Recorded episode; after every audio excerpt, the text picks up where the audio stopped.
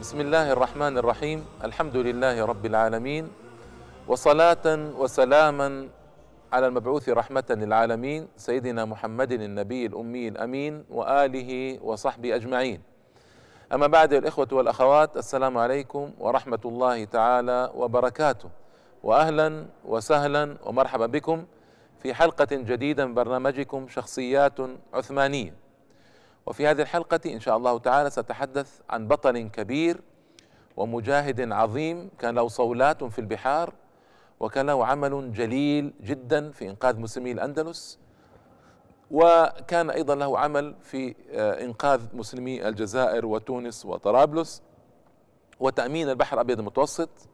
كان سيد البحار بحر الأبيض المتوسط في القرن العاشر الهجري السادس عشر الميلادي. ألا وهو خير الدين بربروس. خير الدين بربروس من كبار المجاهدين البحريين العثمانيين. أبوه كان أيضا عسكريا عثمانيا وكان له أولاد أربعة. خضر ابن يعقوب أبوه اسمه يعقوب. خضر ابن يعقوب وهو خير الدين بربروس وعروج وإلياس وولده الرابع. وخضر وعروج خضر اشتهر بعد ذلك بخير الدين بربروس. بربروس أطلقوا عليه الإيطاليون لأن لحيته كانت حمراء حمراء فسموه بربروس. وخير الدين بربروس أخوه أيضا عروج. ولد خير الدين بربروس سنة 888 وتوفي سنة 956 للهجرة 1546 للميلاد. 1546 للميلاد أو 956 للهجرة في منتصف القرن العاشر الهجري السادس عشر الميلادي. وفضائل خير الدين وأخيه عروج أعظم من أن تحصى وأكبر من تستقصى فقد كان له أثر جليل وفضل عظيم جدا في البحار. قصته كالتالي يعني لما سقطت الأندلس ونحن نعلم أن الأندلس سقطت في أواخر القرن الخامس عشر ميلادي التاسع الهجري لما سقطت الأندلس وتمكن منها الإسبان ابتدأوا يغيرون على السواحل المغربية. فاستولوا على وهران وبجاية في الجزائر واستولوا على حصون في المغرب وفي تونس وهددوا المسلمين تهديدا هائلا في تلك البلاد. وعزموا على أخذ الشمال الإفريقي كله. وعزموا على تعويض خسائرهم في الأندلس وفعلوا بالمسلمين أفاعيل. كان هنالك والي في الجزائر من الزيانيين بني زيان. هذا الوالي اضطر لمهادنة الإسبان والاعتراف بما استولوا عليه من موانئ في الجزائر وهران وبجاية وغير ذلك. هذا كلام لم يرضي أو هذه الاتفاقية التي عقدت مع الإسبان لم ترضي بعض الجزائريين. الذين رأوا أن فيها هوانا وأن فيها تسليما للبلاد النصارى وأن النصارى لن يسكتوا على ما أخذوه من ذلك سيكون دفعة أولى وسيلتهمون البلاد بعد ذلك. الذي جرى أيها الإخوة والأخوات أن انطلق هؤلاء الذين لم يكونوا راضين إلى جزيرة جربة التونسية. جزيرة جربة التونسية ليتخذوها معقلا لهم للجهاد والرباط في سبيل الله تعالى. ويا للحسرة اليوم جربة تتخذ معقلا من أجل العري والفساد وإنا لله أنا إليه راجعون. المهم جربة هذه كانت رباطا وكانت موقعا جهاديا جليلا ورائعا. الذي حصل أن بدأوا بدأ ال ال بعض الجزائريين يغيرون على بعض السفن الإسبانية لكن هذه الإغارة كانت عشوائية وغير منظمة وغير مرتبة فالتحق بهم بحار آه اسمه عروج وأخوه خير الدين آه بربروس. اللذين آه تكلمت عنهما في أول حلقة. التحقا بهم وصار معهم في الجزيرة. وابتدأ عروج وأخوه خير الدين يرتبان الأمور وينظمانها بشكل أجود وأقوى من ذي قبل.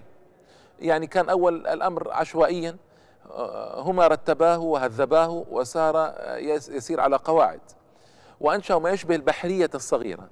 التي تستطيع أن تقاوم مقاومة جيدة. واتجهوا بهذه القوة اليسيرة إلى السواحل الجزائرية. وعروج استطاع أن يطرد الإسبان من بجاية. بل استطاع أن يطرد الإسبان من كل الساحل الجزائري. وقتل شهيدا إن شاء الله تعالى سنة 1518 يعني آه، قبل أخيه بثمان وعشرين سنة رحمة الله تعالى عليهما. آه، قتل شهيدا بعد انتصاره في المعركة متأثرا بجروحه. عروج آه، دانت له البلاد الجزائرية لكن كما قلت لكم قتل فجاء أخوه خير الدين. خير الدين آه، استقبله الشعب الجزائري فرح شديد لأنهم كانوا متضايقين جدا من هؤلاء الإسبان الذين يغيرون عليهم كل قليل. فاستقبلوه فرح شديد وطلبوا أن يكون هو واليا عليهم. وجدوا فيه الشخصية القوية الجهادية تستطيع أن تقف في وجه الإسبان. آه، فأراد أن يذهب إلى قسطنطينية من أجل أن يقابل آنذاك السلطان سليم. السلطان سليم كان قد انتهى لتوه من المعركة مع المماليك في مصر وقفل راجعا منتصرا إلى قسطنطينية. فأراد أن يذهب إليه سليم الأول هذا أراد أن يذهب إليه من أجل أن آه، ينقل إليه طلب الشعب الجزائري بأن يكون هو الحاكم والوالي في آه، الجزائر. رفض الشعب الجزائري أن يتخلوا عنه وقالوا إذا ذهبت إلى قسطنطينية سيهجم علينا الإسبان ونحن نخاف أن نغلب بدونك فابقى معنا وأرسل غيرك. فأرسل فقيها جزائريا ليتفاهم مع السلطان وهذا يدل على مكانة الفقهاء آنذاك. كانوا هم الرسل وكانوا هم الوساطة وكانوا هم الذين يلجأ إليهم الشعب. فأرسلوا فقيها جزائريا بليغ اللسان ليتفاهم مع السلطان آنذاك. فاتفق مع السلطان سليم عرض عليه وضع الجزائر العام وضع الجزائر سيء وتتعرض لهجمات كثيرة وأن الشعب ما ارتاح قليلا إلا عندما جاء عروج وطرد الإسبان من الجزائر وأخوه خير الدين لكن عروج قتل ونحن نريد خير الدين أن يكون واليا على الجزائر وافق السلطان سليم بل فرح بذلك لأن أول شيء أولا لأن خير الدين عثماني وأبوه عثماني أيضا عسكري عثماني وأن السلطة ستكون العثمانيين سيحكم خير الدين آه، الجزائر باسم العثمانيين. وأيضا أن هذا سيطوق الممالك الأوروبية من الجنوب ويريح السلطان آه، سليما في حربه مع الأوروبيين من جهة البر. وأفق وأرسل آه، كما يسمى الآن أرسل الموافقة وهي خلعة يعني لباس وأرسل أشياء أيضا آه، تدل على الموافقة من عادة العثمانيين هذه أرسل أشياء من عادة العثمانيين تدل على الموافقة وفعلا أرسلها إلى خير الدين في في الجزائر. وبهذا سار خير الدين بربروس أو خضر ابن يعقوب صار هو الوالي الرسمي على الجزائر وفرح به أهل الجزائر. هنا ابتدأ خير الدين يرتب الأمور وينظمها. ماذا صنع؟ أولا حصن الجزائر الميناء ورتبه وعمل على آه، آه، تمكين الجزائريين من البحر. تدريب و ولا ننسى أيها الإخوة أيضا أمرا مهما جدا أن كثيرا من الأندلسيين الذين فروا من الأندلس انضموا لخير الدين وأخيه عروج من قبل والمغاربة أيضا الذين أخذت موانئهم والجزائريين انضموا إلى خير الدين وأخوه عروج لمواصلة الجهاد والقتال.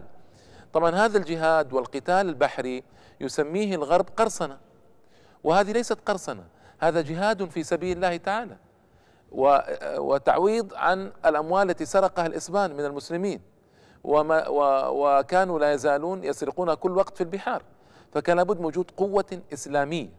فليسميها الغرب قرصنة يسميها ما شاء الغرب نحن ما نلتفت إلى تسميته الأمور فهو يسمي اليوم المجاهدين بالإرهابيين.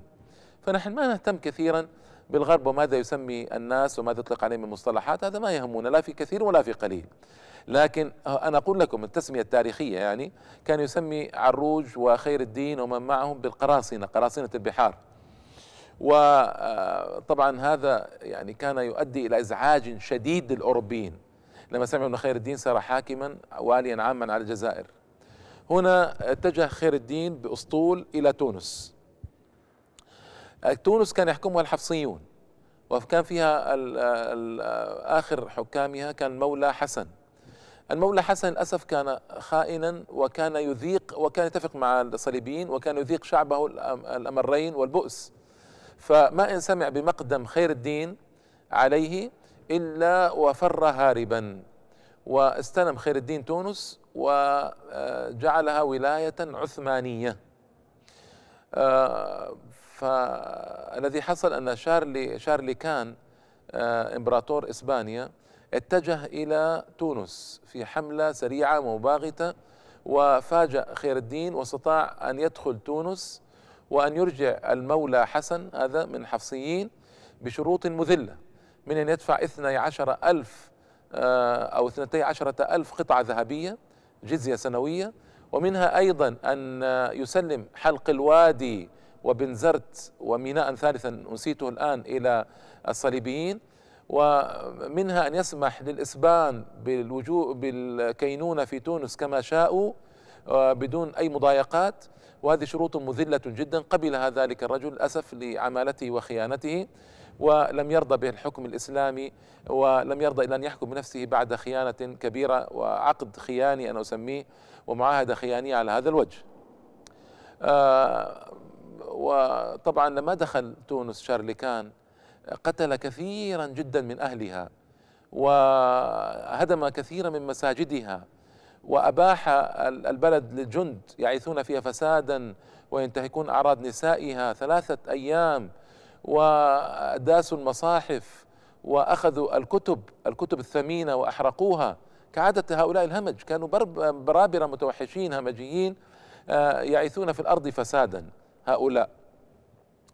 آه، وهنا أيها الإخوة والأخوات ابتدأت المعركة الحقيقية البحرية بين خير الدين وبين الصليبيين آه، في إسبانيا وفي جنوة والمناطق البندقية وجنوب إيطاليا وجزائر اليونان. هذه كلها كانت معارك كبيرة مع الصليبيين معارك ضخمة في الحقيقة. آه، إحدى هذه المعارك كان خير الدين واجه الصليبيين كان معه 200 سفينة وكان معهم 200 سفينة أيضا.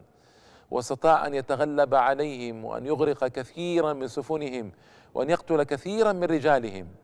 هنا السلطان سليمان هذا كان زمن السلطان سليمان بعد ذلك بعد سليم أنعم عليه بألقاب كثيرة منها بعد هذه المعركة منها بيلرباي بيلرباي آه، آه، إفريقيا. ومنها قبودان العثماني وقبودان العثماني رئيس البحرية وكان طبعا هذا الاميرال البحري الكبير مستحقا لهذا الشرف العظيم. كان في الحقيقة آه، مجاهدا كبيرا وعاملا واستحق أن يكون له هذا الشرف الكبير وهذه الألقاب الكبيرة. وهنالك معارك خاض خير الدين بعد ذلك وأحوال مشرفة له ساوردها إن شاء الله تعالى في الحلقة القادمة المخرج أشار بانتهاء الوقت. وإلى اللقاء الإخوة والأخوات. والسلام عليكم ورحمة الله تعالى وبركاته.